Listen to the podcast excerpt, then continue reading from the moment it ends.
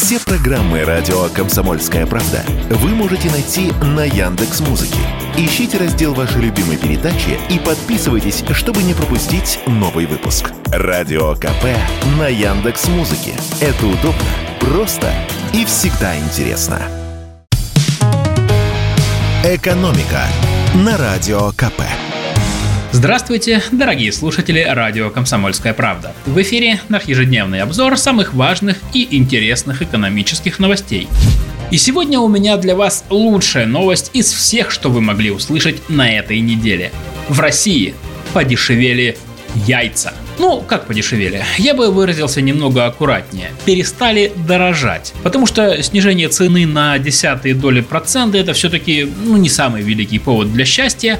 Однако чисто формально, да, яйца наконец-то начали дешеветь. Коротко об истории вопроса. Если вы вдруг последние месяца три не включали радио, не заходили в интернет и даже в магазин, напомню, что яйца – главный спонсор экономических новостей конца прошлого года. И одна из главных главных интриг года наступившего, что же будет с ценами на них. Ведь за прошлый год этот далеко не самый экзотический продукт стал чемпионом России по росту цен – плюс 61%.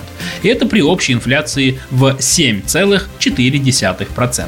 Причин яйцефляции много. От роста спроса до подорожания импортного оборудования для птицефабрик. Мы о них много говорили. А заявления чиновников по яичной теме в последнее время стали напоминать заклинания. Дескать, ждите, в начале года цены обязательно должны пойти вниз. Ведь на оптовом рынке яйца уже подешевели. В прошлом году производство выросло, а еще турки с азербайджанцами наладили яичный экспорт в нашу страну. И вот дождались. Как сообщил в среду вечером Росстат, за первую неделю после праздников, то есть с 10 по 15 января, яйца таки подешевели. Пусть и на скромные 0,2%.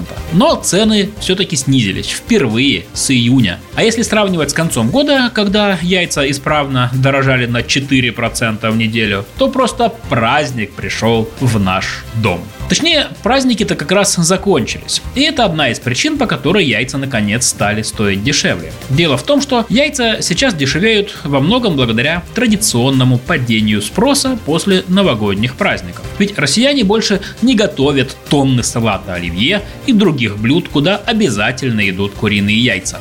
И Минсельхоз считает, что цены в ближайшем будущем продолжат снижаться. Дешевеет, кстати, и куриное мясо. Минус 0,9% за ту же неделю. Причем цены производителей на курятину, по данным Минсельхоза, снижаются уже 7 недель подряд. Также продолжает дешеветь свинина. У производителей этот вид мяса потерял в цене 2,7% за неделю. Но давайте все-таки вернемся к отчету Росстата. Если отвлечься от продуктов, то сильнее всего за неделю снизилась средняя стоимость авиаперелетов эконом-классом. Аж на 4,5% всего за неделю. Причина та же самая. Закончились праздники. А подорожали за неделю больше всего огурцы на 3%. Помидоры выросли в цене на 2%. И это тоже вполне объяснимо. Все-таки на дворе зима.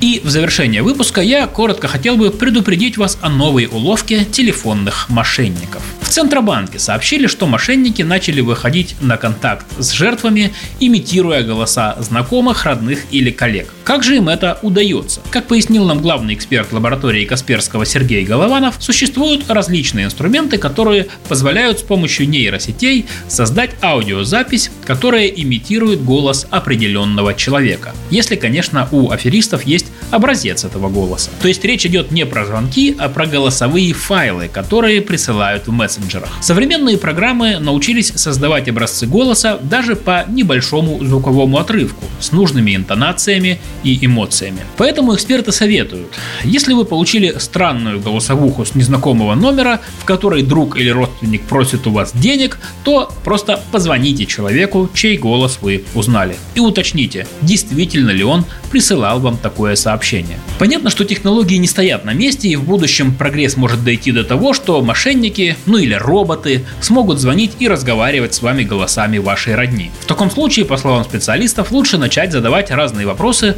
например, как звали твою собачку в детстве, или что мы с тобой съели и выпили в кафе вечером прошлой пятницы. Такие нестандартные вопросы собьют аферистов с толку, и они не смогут адекватно ответить. А есть еще более надежный способ защиты. Открыть настройки конфиденциальности вашего мессенджера и отключить возможность звонить и писать вам с неизвестных номеров. Экономика на радио КП.